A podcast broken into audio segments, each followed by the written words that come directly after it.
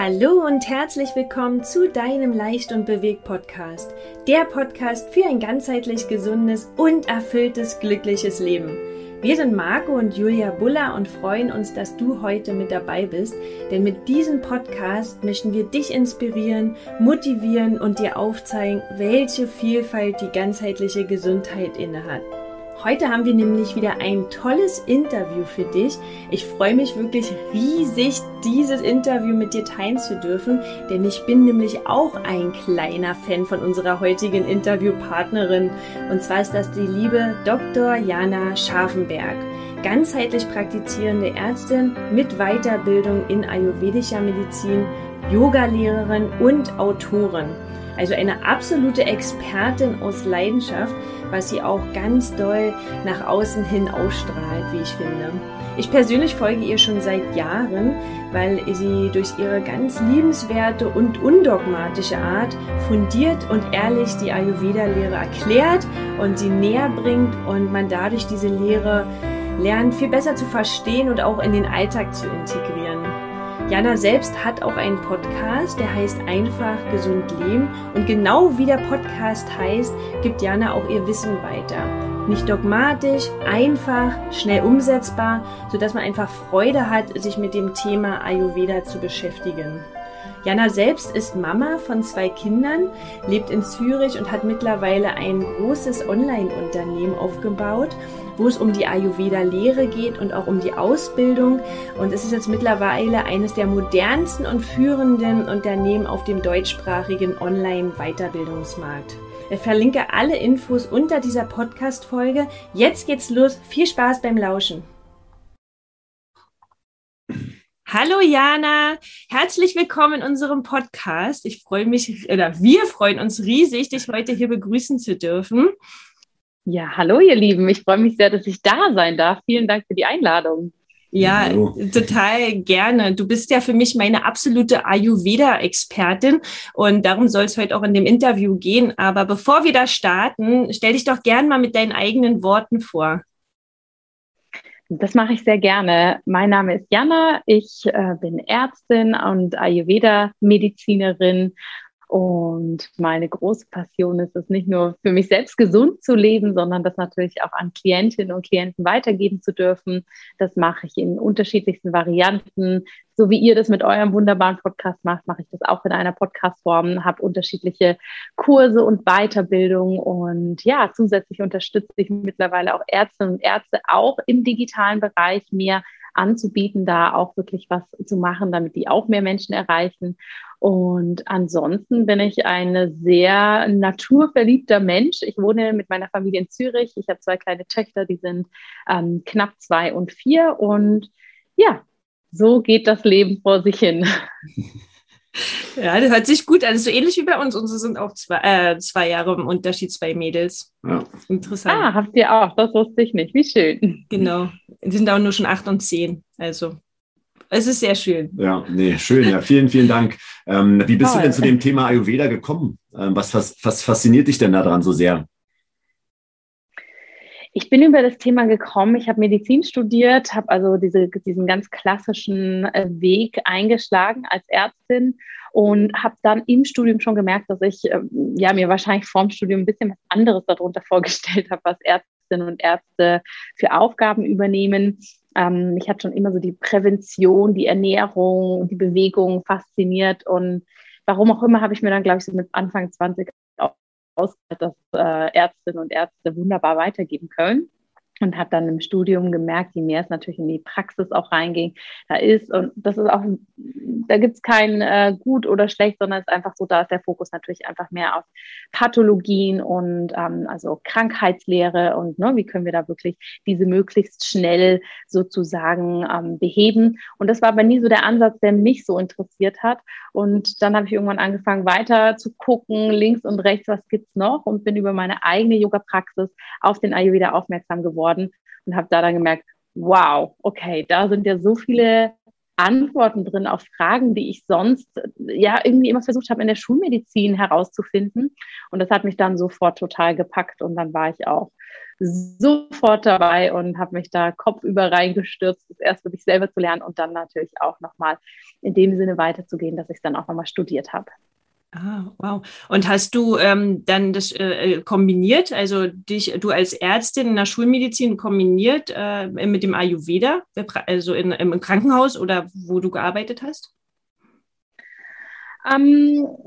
Unterschiedlich. Also ich bin dann erstmal für mich selber, so wie es ja häufig ist, wenn man was findet, was einen total begeistert, da eher dann so wirklich so diese Graddrehung, ne, diese 360-Grad-Drehung in diese Richtung gemacht und gesagt, okay, jetzt Ayurveda ist das einzig Wahre und das ist das, wie wir alle gesund bleiben, und bin da sehr tief eingetaucht und dann habe ich jetzt dann aber irgendwann auch wieder zum anderen zurückgefunden und mittlerweile macht es für mich wirklich die Kombination.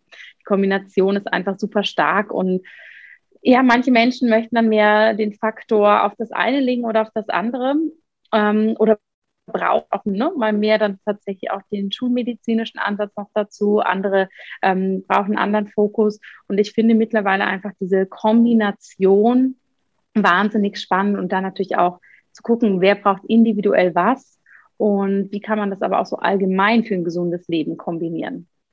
Ja, okay. Kannst du uns denn mal ein bisschen was über die Grundlagen des Ayurvedas erzählen? Weil viele verstehen darunter ja meistens so das Essen, ne? Also ayurvederisch Essen. Aber es ist ja nicht alles, es ist ja eine Lebensform. Kannst du uns mal ein bisschen mitnehmen? Na klar, ja, da hast du auf jeden Fall recht, ne? Es ist, wenn wir hier über Ayurveda sprechen, sind ganz, ganz viele Menschen da noch ziemlich irritiert, was das ist, ne? Man denkt ja immer so, wenn man sich so in seinen eigenen Expertenbereichen so bewegt, dass die ganze Welt weiß und dann geht man raus und merkt, das ist überhaupt nicht so. Und der Ayurveda ist die traditionell indische Medizin. Das heißt, es ist eine Heilkunst, die aus dem indischen Raum kommt. Die ist Jahrtausende alt. Ja? Das heißt, viele, viele, viele andere Systeme haben sich davon abgeleitet oder fußen darauf. Und die Grundidee der ayurvedischen Medizin ist, dass wir möglichst im Einklang mit der Natur und auch uns selbst leben. Das heißt, ganz viel, was wir in der Natur beobachten, wird sozusagen genutzt, weil der Mensch als ein Naturprodukt oder als ein Teil der Natur gesehen wird und wird sozusagen dann geht man da rein, dass man sagt, okay, das erleben wir bei uns im Menschen auch. Ne? Jetzt haben wir Herbst, wir haben es gerade im Vorgespräch schon so gesagt, so, oh, jetzt ist man vielleicht eher ein bisschen zurückgezogen, jetzt ist nicht so viel Sonne da und das merkt die Natur natürlich genauso, wie wir Menschen das auch merken. Und das heißt, im Herbst brauchen wir was ganz anderes, was die Bewegung und was die Ernährung angeht, als vielleicht im Sommer. Das sind mal so die groben Grundlagen. Der Ayurveda, wenn wir das Wort anschauen, setzt sich aus 2 Sanskrit-Worten zusammen, also aus 2 Worten aus der altindischen Sprache, Ayus und Veda. Und das finde ich eigentlich immer so schön, weil Weisheit oder die Wissenschaft des Lebens. Und das geht eben auch tatsächlich über dieses rein medizinische Konzept, wie wir es uns immer so vorstellen, hinaus. Das hat ganz viel mit einer Haltung zu tun, mit spirituellen Aspekten, sozialen, kulturellen Aspekten, die eben alle am Ende des Tages darauf ausgelegt sind, dass jeder ganz individuell von uns gesund und ja, erfüllt am Ende des Tages auch leben kann. Okay. Es gibt ja auch diese verschiedenen Doshas, ne, in der ayurvedischen Kultur. Kannst du uns darüber vielleicht noch was erzählen? Auf jeden Fall. Ne? Das ist, wenn man diesen Grundgedanken erfasst hat, merkt man dann natürlich, dass da wie in der Natur alles auch ganz verschieden und individuell ist, sind wir Menschen das auch. Und um es sich da etwas leichter zu machen, hat die ayurvedische Medizin hier sozusagen dieses Dosha-Konzept entwickelt. Dosha heißt erstmal so viel wie eine Regel oder wie eine Bioenergie, ja. Und diese Dosha-Lehre zeigt letztendlich, dass wir zwar alle sehr unterschiedliche Persönlichkeiten sind, aber dass wir doch oftmals gewisse Charakteristika in uns tragen, die eben mehr in die eine oder andere Dosha-Richtung gehen können. Ja? Und ich mache es jetzt mal ganz grob und bewusst so ein paar Schubladen auf, das machen wir dann natürlich dann in der Praxis ein bisschen differenzierter, aber letztendlich geht es darum, dass wir wirklich schauen, sind die Patienten oder sind auch wir selbst eher Typen, die eher sehr feurig sind. Das sind die Pitta-Dosha-Typen, ja, die sehr viel Feuer in sich tragen, denen eher immer heiß ist, die eine sehr schnelle Verdauung haben, die sehr gerne auch vielleicht Sportarten machen, die einen Leistungsgedanken dabei haben. Das sind diese feurigen Typen. Und dann gibt es die erdigen Typen, die Kapha-Typen. Das sind Menschen, die sehr beständig sind, die sehr in sich ruhen, die ein super gutes Immunsystem haben, wo die Verdauung aber vielleicht ein bisschen langsamer ist und die eher, ich sag mal, gemütliche Bewegung bevorzugen, ne? Wie zum Beispiel ein Spaziergang oder sowas in die Richtung. Dann gibt es die Vata-Typen, die luftigen Typen. Die sind eher diejenigen, die vielleicht trockene Haut haben, die sehr kreativ sind, immer sehr, sehr schnell in ihren Gedanken, wo immer ganz, ganz viel los ist, wo aber manchmal auch so eine gewisse Unbeständigkeit da ist. Ja? Und das könnte man jetzt für jeden dieser drei großen Prototypen natürlich noch sehr, sehr weit differenzieren. Wie ist der Körperbau, wie ist die Verdauung, wie ist die Psyche und so weiter. Und wir alle tragen das Potenzial dieser drei Typen in uns. Und wahrscheinlich, wenn ihr so zuhört, habt ihr jetzt schon vielleicht für euch gedacht, ah ja, okay, das trifft eher auf mich zu oder das nicht so. Das bedeutet, bei jedem von uns sind entweder einer dieser Dosha-Typen oder oftmals auch zwei vordergründig oder dominant. Ja, das heißt, wir haben da diese Tendenzen zu. Und ein Pitta-Typ, ein feuriger Typ, der braucht natürlich was ganz anderes, was Bewegung, Ernährung und so weiter angeht, um in seiner Gesundheit zu bleiben als Kapha-Typ. Na, wenn wir dem Pitta-Typen sagen, du, für dich wäre super, einen Marathon zu laufen, würde er wahrscheinlich sagen, super, wo ist mein Trainingsplan? Erledigt. Der Kapha-Typ war auf gar keinen, ne? Und umgekehrt genauso. Da hat jeder so seine Stärken und auch Herausforderungen, wo man natürlich so ein bisschen darauf achten darf, dass man da wirklich sich selbst dann ganz ausgleicht. Okay. Und ist man... ja, genetisch hat man einen bestimmten Typ von vornherein oder kann sich der verändern, der Typ? Wir unterscheiden dabei von zwei Zuständen. Das eine ist der Grundzustand oder der Urzustand. Das ist so wie unsere Genetik, ne? Oder so wie unsere, wie unser Charakter, so sagen wir das ja häufig auch gerne, so wie wir auf die Welt gekommen sind, was sich wie so ein roter Faden durch unser Leben zieht. Ne? Und dann haben wir den Ist-Zustand. Also das ist der Zustand, in dem wir uns jetzt gerade in diesem Punkt befinden. Ne, das kann sein, ach, jetzt bin ich ein bisschen müde oder jetzt geht es mir gut oder was auch immer. Und das ist dann wiederum sehr dynamisch, weil wir sind ja ständig äußeren Einflüssen und auch inneren Einflüssen ausgesetzt. Ne, das ist das, was wir in der Medizin wahrscheinlich eher so als die Epigenetik beschreiben würden. Das heißt, auch jetzt, ne? Die Jahreszeit jetzt ist anders, das hat Einflüsse auf uns, wie wir uns bewegen wollen, wie unser Stoffwechsel ist und so weiter. Und aber auch unser Arbeitsumfeld, unsere Gedanken, unsere täglichen Routinen, das hat alles da natürlich einen immensen Einfluss drauf. Und wir gleichen in der ayurvedischen Medizin quasi immer ab, okay, wie geht's uns jetzt? Was ist der jetzige Zustand? Ja? Und ist der sehr, sehr weit von meinem natürlichen Grundzustand weg oder deckt sich das? Weil die Idee ist, dass wir schon möglichst in unserem Grundnaturell sein können, ja, weil sonst verbiegen wir uns ja die ganze Zeit und machen was gegen unsere Natur. Aber es ist natürlich nicht so gedacht, dass wenn ich jetzt zum Beispiel als ein sehr erdiger Kapha-Typ, ne, total in so eine luftige Vata-Energie reinkomme, in so einem super Stressmoment drin bin, dass ich auf Teufel komm raus jetzt sofort wieder als Kapha-Typ darstellen sein sollte, sondern das ist eher ein Prozess. Wie so ein Pendel, wie können wir uns da wieder mehr annähern und manchmal pendeln wir da halt so ein bisschen weg, aber das ist die Grundidee davon, ja. Okay. Und das heißt, wenn ich jetzt einen bestimmten Typ, also das wird dann wahrscheinlich, das wird dann analysiert, welcher Typ ich bin und daraufhin werden dann Ernährungssachen angepasst oder andere Körperbewegung, habe ich das richtig verstanden? Mhm, genau.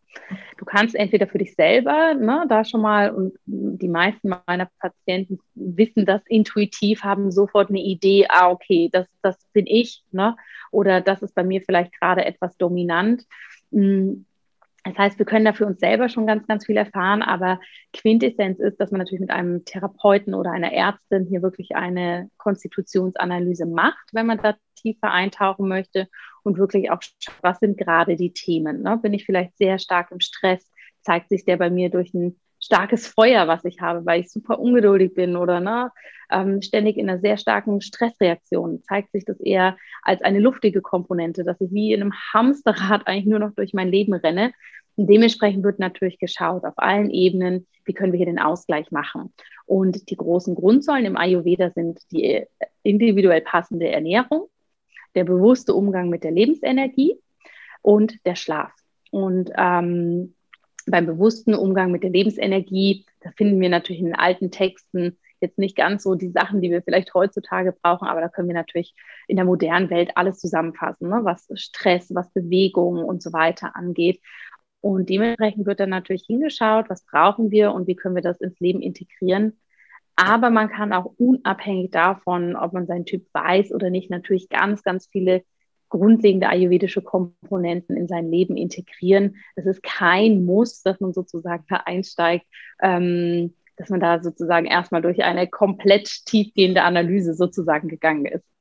Okay, ja, super spannend. Wie ist denn das jetzt so im Herbst? Ja, also da haben ja viele dieses Gefühl, das ist ja prädestiniert dafür, bei uns ja auch, dass man sich ein bisschen müde fühlt oder depressive Verstimmung hat, in Anführungsstriche, oder das Gefühl hat, öfter liegen zu wollen oder sich auszuruhen. Andererseits ist ja dann dieser kleine Teufel im Kopf, nee, ich will mich ja auch bewegen oder ich möchte weiterhin frische Sachen trinken, obwohl ich vielleicht nicht so richtig den Appetit dafür verspüre, aber weiß, dass es mir gut tut. Ja, wie kann ich denn da jetzt auf meinen Körper, dieses Intuitive, aber manchmal ist es ja auch so, was sich dann so schnell einschleicht, ja, diese Couch-Potato oder so. Was sagst du dazu? Also grundsätzlich, wenn wir erstmal den ersten Teil der Frage anschauen, sind wir jetzt im Herbst in der Vata-Zeit. Das ist so diese luftige Zeit, ne? Es ist sehr bewegt, die Bäume verlieren ihre Blätter, es kann stürmisch sein. Es hat aber auch so diese kalte Komponente, ne? Der Herbst ist kalt.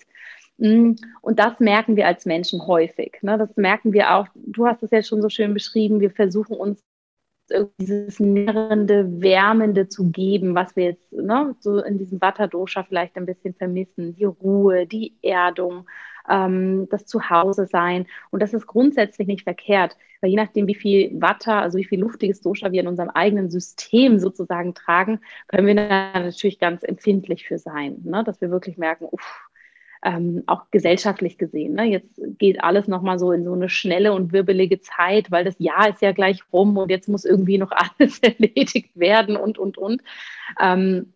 Von dem her merken wir das.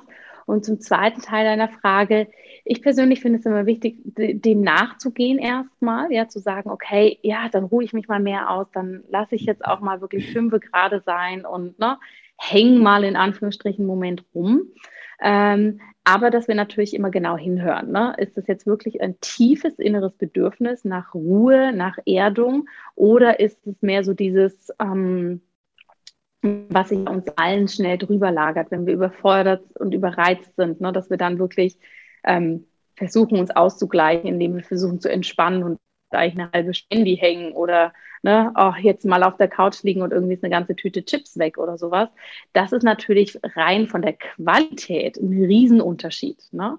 Wenn wir sagen, der Rückzug bedeutet für mich, ich meditiere abends oder ich lese ein gutes Buch, gehe in die Badewanne, ne? Oder dieses Buch, jetzt habe ich 3 Stunden Netflix geguckt und weiß eigentlich gar nicht, was ich gemacht habe, ist natürlich inhaltlich ein erheblicher Unterschied. Und ich glaube, es lohnt sich mehr, den zu hinterfragen, damit wir natürlich die Bedürfnisse, die wir haben, wirklich befriedigen können und nicht irgendwas drüberlegen, ne, weil wir das Gefühl haben, jetzt entspanne ich mal und machen es dann aber eigentlich gar nicht. Okay, hast du denn vielleicht so 1, 2 praktische Tipps, wo die Zuhörer jetzt so und wir ja auch einfach loslegen können jetzt nach dem Podcast und sagen, okay, das mache ich jetzt. Also das ist jetzt gerade für den Herbst genau das Richtige. Egal, was ich jetzt für ein Dosha-Typ bin, gibt es da so ein Erfolgsgeheimnis, was man überall rüberstülpen kann? Also ein Erfolgsgeheimnis, was überall drüber geht, nicht ganz, aber es gibt natürlich ganz, ganz viel, was wir machen können. Und zwar, was jetzt im Herbst super wichtig ist, ist, dass wir wirklich nochmal ganz bewusst diese 3 Säulen, die ich schon genannt habe, anschauen. Das heißt, dass wir wirklich bei der Ernährung darauf achten, dass wir viel warm essen. Ja, jetzt ist nicht so die Zeit für Rohkost oder auch für eiskalte Smoothies. Das merken wir wahrscheinlich selber schon. Ne? Wenn ich euch jetzt morgen früh wecken würde und sagen würde, hier ist ein eisgekühlter Smoothie, würdet ihr wahrscheinlich auch erstmal euch innerlich schütteln. Das heißt, wir dürfen drauf gucken, dass wir jetzt viele warme Sachen zu uns nehmen, die auch erdend sind. Das heißt, nicht umsonst sind jetzt so diese ganzen Erdgemüse, ne? Diese Knollengemüse, Kartoffeln, Kürbis und so weiter und so fort in Saison, weil wir die jetzt auch gut gebrauchen können. Ja? Wir können bei der Ernährung auch darauf achten, dass wir jetzt viele warme Tees, warmes Wasser zu uns nehmen. Also alles, was wir jetzt draußen viel in der Natur haben und was wir merken, wirklich gut ausgleicht. Okay. Bei der Bewegung können wir darauf achten, dass jeder von uns bewegt sich ja gerne anders. Die einen gehen super gerne joggen, die anderen machen gerne Yoga und so weiter. Da finde ich es ganz wichtig, dass man so ein Check-in macht. Ne? Passt das jetzt gerade für mich? Ist das jetzt wirklich richtig, was ich mache, oder darf ich es anpassen? Ne? Möchte ich jetzt zum Beispiel mehr Yoga-Einheiten drin haben, statt irgendwie im Dunkeln joggen zu gehen? Ne? Oder ist jetzt für mich die Zeit, wo mich das wirklich auch aktiviert, wo ich das gut finde, ne? Wirklich rauszugehen und das zu machen? Schlaf brauchen wir jetzt alle ein bisschen mehr. Das heißt, auch da der Ayurveda empfiehlt idealerweise, dass wir abends um 10 ins Bett gehen, dass wir wirklich da auch in einen guten Schlaf reinkommen. Das sind so Faktoren, die man jetzt wunderbar machen kann. Und so als Extra-Tipp, den wirklich jeder gut machen kann, was unser Körper jetzt sehr, sehr liebt aus ayurvedischer Sicht, sind warme Ölmassagen. Ah. Und die können wir auch wirklich ganz easy für uns zu Hause machen. Ne? Mit einem Sesamöl, was wir ein bisschen warm machen, abends die Haut einmassieren, Bademantel drüber, 20 Minuten ruhen, gute Musik dazu hören oder meditieren. Das fährt einfach das Nervensystem so unglaublich gut runter. Und wenn man diese Dinge macht, hat man ehrlich gesagt schon ganz, ganz viel Ayurveda integriert, ohne überhaupt zu wissen, was Ayurveda alles ist. Okay, cool. Ah ja, schön, danke schön. Und sag mal, du hattest ja auch gesagt, dass man jetzt eher warme Mahlzeiten zu sich nimmt. Da ist ja immer so der Zwiespalt zwischen den Rohkostfanatikern, dass ja da die Vitamine und Nährstoffe da ein bisschen zerstört werden, ja, beim Kochen. Was hältst du denn davon? Also, oder was hält die Ayurveda-Medizin dazu? Was sagt sie dazu? Ja. Also ganz grundsätzlich, wenn wir in die ayurvedische Medizin reinschauen, ist die ja nicht dogmatisch in dem Sinne, dass sie sagt, wir dürfen gar keine Rohkost mehr essen, ne? Oder dieses auf gar keinen Fall mehr, sondern es geht mehr darum zu gucken, was tut uns wirklich gut. Und bei den meisten Menschen ist es einfach, dass jetzt gerade im Herbst Rohkost uns vom Magen-Darm-Trakt her einfach nicht so bekömmlich ist. Ne? Das heißt aber nicht im Umkehrschluss, dass wir alles tot kochen müssen und das dann nur noch passt, wenn wir das irgendwie, ich weiß nicht, 8 Stunden bei 100 Grad irgendwie gekocht haben, sondern es geht auch darum, dass wir mal was leicht andämpfen, ne? Oder dass wir Dinge zum Beispiel, auch wenn man jetzt gerne mal einen Smoothie trinkt, dass man den jetzt nun mal einfach nicht eiskalt trinkt, ja, sondern dass wir schonend die Sachen zubereiten. Und ich weiß, ne, wenn wir jetzt wirklich so in dieses andere Extrem gehen, Rohkost würde da wahrscheinlich immer mit den Vitaminen argumentieren. Aber es geht ja um viel, viel mehr als die Vitamine. Vitamine sind ja trotzdem da, wenn wir Dinge nicht einfach zerkochen, ja, sondern wirklich schonend damit umgehen. Und es geht ja auch um ganz, ganz viele andere Stoffe, die wir da noch drin haben. Und natürlich darf auch mal ein Salat dabei sein, ne? Oder der tägliche Apfel oder was wir gerne haben. Es geht einfach nur darum, dass wir jetzt so ein bisschen wegkommen von, was wir vielleicht im Sommer gut haben, machen können, ne? Dass wir morgens Smoothie essen, mittags ein großer Salat, abends nochmal irgendwas, ne? Frisches. Das ist jetzt einfach nicht so die Zeit, um dann, sagen wir mal, aus rein ayurvedischer Sicht da in eine große Rohkostphase zu gehen, weil Rohkost hat ja auch energetisch gesehen immer eine kühlende Komponente, ja, und dieses Kühle haben wir jetzt einfach genug. Aber ich empfehle auch immer, probiert es einfach aus. Ne? Schaut hin, was funktioniert für euch persönlich und wo befindet ihr euch dann auch da in diesem Bereich, was dann auch für euch richtig ist. Okay, ja, danke schön. Es gibt ja immer im Herbst und im Frühjahr, sagt man ja so Frühjahrsputz oder jetzt auch im Herbst, wir haben auch den Drang, jetzt hier richtig nochmal aufzuräumen. Alles raus hier aus dem Haus. Ja. Könnt gerne mal zu uns kommen und weitermachen. Gerne, gerne. Wir sind so in 2-3 Jahren bei uns fertig, wenn es so weitergeht. Ach so, okay. Der Gedanke ist erstmal losgegangen, aber dass wir es umsetzen, ist noch gescheitert. Kenn ich. Genau, und wir haben also sozusagen so ein bisschen den Drang nach Detox oder nach Reinigung. Ne? Und da gibt es ja auch im Ayurveda die Panchakarma-Kur, die ich auch unbedingt mal machen möchte. Kannst du uns dazu mal was erzählen, was das ist und ob man das begleitend machen soll oder auch alleine für sich oder beziehungsweise, na gut, fangen wir erstmal an mit dem Anfang. Also grundsätzlich, nur das, was du gerade beschreibst, das kann ich gut nachvollziehen und das ist auch aus ayurvedischer Sicht immer, wenn wir so einen saisonalen Wechsel haben, so einen Wandel, ist das für uns auch ganz intuitiv so eine Zeit, wo wir auch oft mal so innehalten, ne? Und so wie ihr das jetzt sagt, oh, alles muss raus, was quasi keinen Platz mehr im Haus hat. Das ist ganz, ganz häufig so, wenn dieser saisonale Wechsel ist, weil der bedeutet auch mal so ein Dosha-Wechsel. Ne? Wir kommen aus der feurigen Pitta-Sommerzeit, sind jetzt in der Vata-Herbstzeit. Von dem her ist das ganz normal.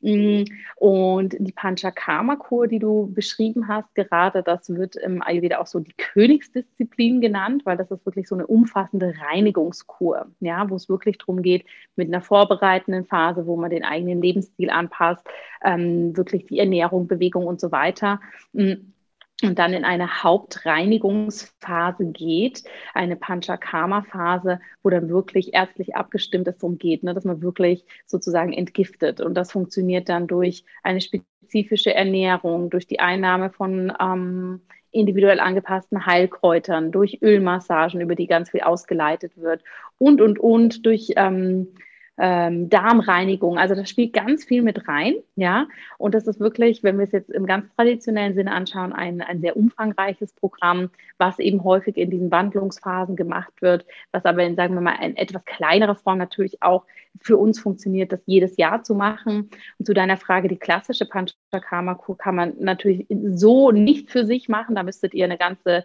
Klinik zu euch einladen, dass das wirklich funktioniert, aber man kann natürlich Teile davon sehr, sehr gut machen, ne? Dass man wirklich sagt, jetzt mache ich mal ein paar Entlastungstage, ernähre mich da leichter, da wird im Ayurveda gerne Reissuppen eingesetzt oder Kichari, das ist so ein ganz klassisches Mungdal-Bohnengericht, also ne, wirklich so, wie man es vielleicht bei der indischen Küche auch so sieht, wirklich so eintopfmäßig, aber dann speziell zubereitet, natürlich nicht so scharf wie beim Inder. Und mit Massagen und allem, das kann man schon vieles für sich auch zu Hause machen, ja, dass man wirklich sagt, man macht mal so eine Entlastungszeit. Aber klar, diese große, umfassende Kur, die gehört wirklich in eine Therapieeinrichtung, wo man dann natürlich auch diese ganzen Kompetenzen hat, weil das ist dann schon sehr, sehr tiefgehend und intensiv. Aber auch ein sehr spannender Prozess. Okay, wie lange, welchen Zeitraum nimmt so eine Kur ein? Also ganz traditionell gesehen nimmt das meistens so 3 Wochen ein. Es ist natürlich, sagen wir mal, für unsere moderne Welt schon so zugeschnitten, dass die meisten Kureinrichtungen das so machen, dass man sich zu Hause 1 Woche oder 2 vorbereitet, ne, wo man dann schon mal keinen Kaffee trinkt und solche Klassiker und dann für 10 bis 14 Tage sozusagen in diese Kur geht. Es gibt da mittlerweile aber auch kürzere Varianten, je nachdem, wie es dann natürlich auch zum eigenen Leben passt. Mhm. Also ich mag ja bei dieser ayurvedischen Medizin so diese Holistik, ne? Diesen holistischen Ansatz, dass es nicht nur in eine Richtung geht, sondern so ganz, ganz viele Richtungen betrifft, und das finde ich total schön. Und du hast es ja auch schon angesprochen, das Thema Meditation. Ja? Wie wichtig ist dir denn das, diese Entspannung für dich im Alltag, fürs Wohlbefinden und für die Selbstfürsorge? Ist das ein wichtiger Teil in der ayurvedischen Medizin?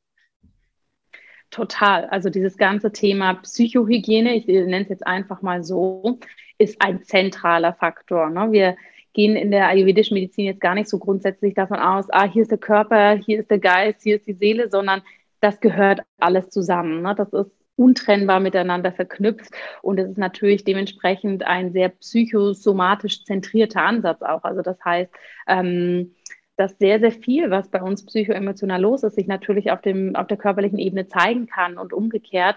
Und dementsprechend gehört zum Ayurveda Meditation, Entspannung, Regeneration ganz, ganz klar in den Alltag. Und ich finde das persönlich auch ganz wichtig, ne? Weil wir können hier ehrlich gesagt stundenlang drüber reden, ob da noch Vitamine in Ernährung drin sind oder nicht. Aber wenn ich immer nur gestresst bin, wenn ich das esse und das runterschlinge, wird auch das beste Vitamin nicht bei mir ankommen, weil mein Magen-Darm-Trakt gar nicht verdauen kann, ja, weil wir immer im sympathischen Nervensystem, also in dieser Anspannung sind, und so können wir ja gar nicht das dann überhaupt diese Verdauung aktivieren. Dementsprechend ist das absolut wichtig, dass wir diese Faktoren nicht außen vor lassen. Ja, ich kenne auch Freunde von uns, die sind sehr, sehr aktiv, ja, sehr sportlich und ernähren sich sehr gut. Und die Person ist zum Beispiel so, dass sie sich nie entspannt. Ja, das ist so ein Duracell-Hase. Und ich finde es auch so wichtig einfach, dass man mal so runterkommt. Aber das sehen sie nicht. Bist du auch der Meinung, dass selbst so eine Leute, die wirklich so, let's go, ich will die ganze Zeit loslegen, auch selbst die mal sich diese Auszeit nehmen dürfen oder so ein bisschen zwingen dazu? Oder meinst du, die brauchen das einfach nicht? Also ich glaube schon, dass wir alle so ein unterschiedliches Level haben, inwiefern wir das brauchen. Und das ist ja auch beim Schlaf. Jeder braucht ein bisschen unterschiedlich Schlaf. Ich glaube aber, es hat auch ganz, ganz viel damit zu tun. Ich finde ja Entspannung und auch so diesen meditativen Zustand, dieses im Hier und Jetzt sein, diese Präsenz, das hat ja auch viel mit unserer inneren Haltung und Arbeit zu tun. Wir können jetzt hier sitzen und könnten innerlich total angespannt sein, weil ihr nebenbei im Kopf euer Haus schon umräumt oder was auch immer. Oder man kann richtig da sein. Und das ist sicher eine Übungssache. Und da können wir manchmal gar nicht so in die Menschen reingucken. Ne? Wie machen die das? Wie sehr gehen die tatsächlich meditativ durch ihren Alltag auf? Aber ich glaube, unterm Strich genauso, wie wir immer drüber sprechen, dass wir den Körper bewegen dürfen, dass das eine Regelmäßigkeit braucht und dass wir auch im Sport eine Regeneration brauchen, bin ich der festen Überzeugung davon, dass jeder Mensch natürlich auch diese Entspannungsphasen braucht und davon profitiert, das mit gewissen Techniken wie zum Beispiel Meditation auch aktiv zu integrieren. Ja, weil wir kennen alle diese Situation. Jetzt lege ich mich mal auf die Couch und entspanne mich und innerlich ist da die ganze Duracell-Party letztendlich unterwegs. Aber wir lagen hier auf der Couch und haben uns entspannt. Und das müssen wir meines Erachtens gerade in so einer schnellen Welt, wie wir sie jetzt nun mal haben, ganz, ganz bewusst auch lernen. Ne? Weil es prasseln ständig irgendwelche Sachen von außen auf uns ein. Und nur wenn wir uns da aktiv rausnehmen können und ja auch diese Art von Reinigung machen können, dann sind wir da auch wirklich in unserer Gesundheit. Ja, wow, cool. Dankeschön, Jana. Ich hätte noch eine Frage. Ich habe eigentlich nur 1000 Fragen, aber eine Frage habe ich noch, um den zeitlichen Rahmen jetzt hier nicht zu sprengen. Kannst du unseren Zuhörern und Zuhörerinnen so 3 ganz pragmatische Tipps geben, die für viele denken, das ist vielleicht kommt gar nicht aus dem Ayurveda und dann ist es aber doch aus dem Ayurveda und diese schnell umsetzen können? Ja, das kann ich super gerne machen. Also letztendlich ist im Ayurveda ganz viel zu Hause, was wir so allgemein sozusagen schon kennen. Und wir können das, glaube ich, gut auch nochmal auf diese 3 Säulen beziehen. Ne? Das ist wirklich Ernährung so vollwertig, pflanzenbasiert wie möglich, so natürlich und saisonal wie möglich. Das ist ein riesen Standbein. Punkt Nummer 2 ist wirklich täglich einmal den Stoffwechsel aktivieren, ja, auf welche Art und Weise auch immer, dass wir wirklich diesen bewegenden Faktor mit drin haben. Und ich denke, das 3. ist wirklich diese Regeneration, ausreichend schlafen. Wenn wir das machen, leben wir, also ich glaube, meine Oma lebt weitaus ayurvedischer als so manche Menschen, die im Ayurveda zu Hause sind, weil sie schlichtweg diese Faktoren für sich umsetzt. Und ich glaube, das kann man ganz, ganz gut für sich einfach machen und hat schon sehr viel gewonnen. Also das finde ich auch spannend. Das hört sich erstmal, wenn du so ayurvedische Medizin, hört sich das mal an, oh Gott, das muss ich studieren, da muss ich Ausbildung zu machen. Aber an sich ist es ja ganz einfach. Ne? An sich ist es ja wirklich einfach, ja. Und auf seinen eigenen Körper hören, auf sich selber hören, reflektiert sein und einfach auch Dinge umsetzen. Und am Ende, so wie so oft im Leben, ist dann einfach auch machen. Ne? Also einfach auch dann wirklich nachhaltig dranbleiben. Ja.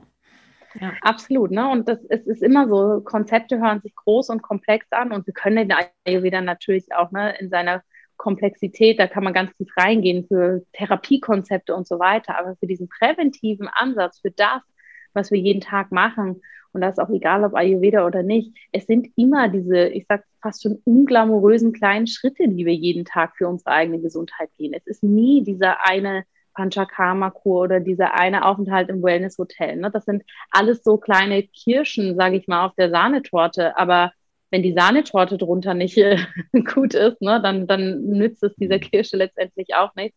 Und ja, letztendlich ist Ayurveda am Ende des Tages eine sehr simple, sehr naturverbundene, universell einsetzbare Lebenshaltung.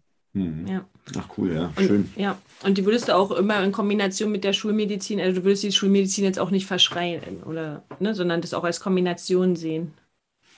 Immer. Also ich finde, wir dürfen auch hier in kein Schwarz-Weiß reingehen. Es gibt viele Stärken der Schulmedizin, genauso wie es viele Schwächen der Schulmedizin gibt. Und die gibt es im Ayurveda auch. Ich nenne mal so das klassische Beispiel. Wenn ich jetzt vom Auto angefahren werde, muss jetzt wegen mir nicht unbedingt der große Panchakarma-Meister um die Ecke biegen, sondern da bin ich echt froh, wenn der Notarzt kommt, der mich zusammenflicken kann. Und genauso bin ich aber hinterher froh, wenn ich dann auch wieder in die Naturmedizin reingehen kann. Ich glaube persönlich einfach, klar, wir in unserem gesund Gesundheitssystem läuft wahnsinnig viel nicht gut, aber das hat ja per se nichts erstmal mit der Kunst der Schulmedizin zu tun. Sie ist einfach sehr überpräsent und wird halt da natürlich auch sehr stark genutzt in diesem Sinne. Aber wir alle, die Schulmedizin rettet Leben und das dürfen wir einfach nicht vergessen. Und das Schönste ist immer, wenn das Hand in Hand geht und da darf einfach noch mehr passieren, ne? Dass auch die Akteure im Gesundheitssystem nicht, okay, Ayurveda ist alles, Schulmedizin ist nichts oder umgekehrt, sondern doch toll, wenn wir für die verschiedenen Bereiche Stärken haben und ja, der Rest wird sich dann hoffentlich mit der Zeit auch noch annähern, dass wir da wieder ein ganzheitlicheres System haben. Ja, ja, ja. Vielen, vielen Dank, Jana. Zum Abschluss gerne nochmal, wie kann man dich denn erreichen? Was machst du so Schönes? Wie kann man mehr über dich erfahren? Dann würde ich das auch in den Shownotes natürlich verlinken, aber sag doch gerne nochmal. Ja, super gerne. Also für alle, die jetzt hier den Podcast gehört haben, wenn ihr einen Podcast hört, dann findet ihr meinen Podcast unter Einfach gesund leben mit Dr. Janna Scharfenberg und ansonsten unter meinem Namen drjana-scharfenberg.com findet ihr ganz viele Sachen. Es gibt Möglichkeiten, Weiterbildung zu machen, in Kurse zu kommen oder natürlich einfach sich da mal so durch die Homepage zu klicken und ein bisschen so zu lernen und zu schnuppern. Und wenn ihr Fragen habt, könnt ihr euch natürlich jederzeit melden. Ja, sehr schön. Auf deiner Homepage sind ja auch einige Dinge, die man auch sofort umsetzen kann. Dieses Öl ziehen, ne, oder Zunge schaben und all so eine tollen Sachen sind toll von dir beschrieben. Ja, vielen Dank für deine tolle Art, die vermeintlich komplizierten Sachen so schön, einfach und verständlich voll rüberzubringen. Also danke dir. Ja, vielen, vielen Dank, Janne. Ja, sehr, sehr gerne. Dann bleib schön gesund. Danke euch und danke, dass ich hier Gast im Interview sein durfte. Ja, sehr gerne. Es war uns auch eine Ehre. Wir freuen uns, wieder was von dir zu hören und wir verfolgen dich und dann lass es dir gut gehen, bleib schön gesund. Bis bald, liebe Jana. Bis dann. Ebenso, bis bald. Tschüss.